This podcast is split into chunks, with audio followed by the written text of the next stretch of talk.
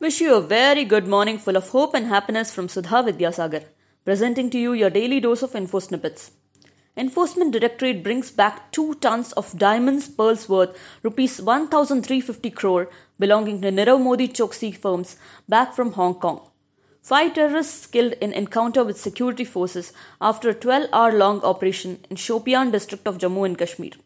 Population of the majestic Asiatic lion living in Gujarat's Gir forest is up by almost 29%.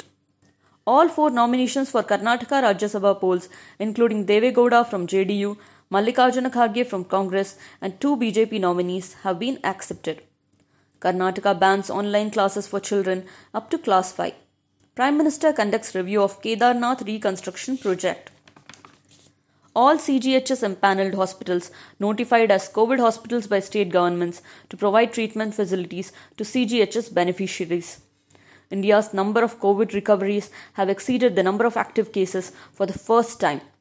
While the number of active cases is 1,38,054, 1,40,979 people have been discharged and death toll stands at 8,107.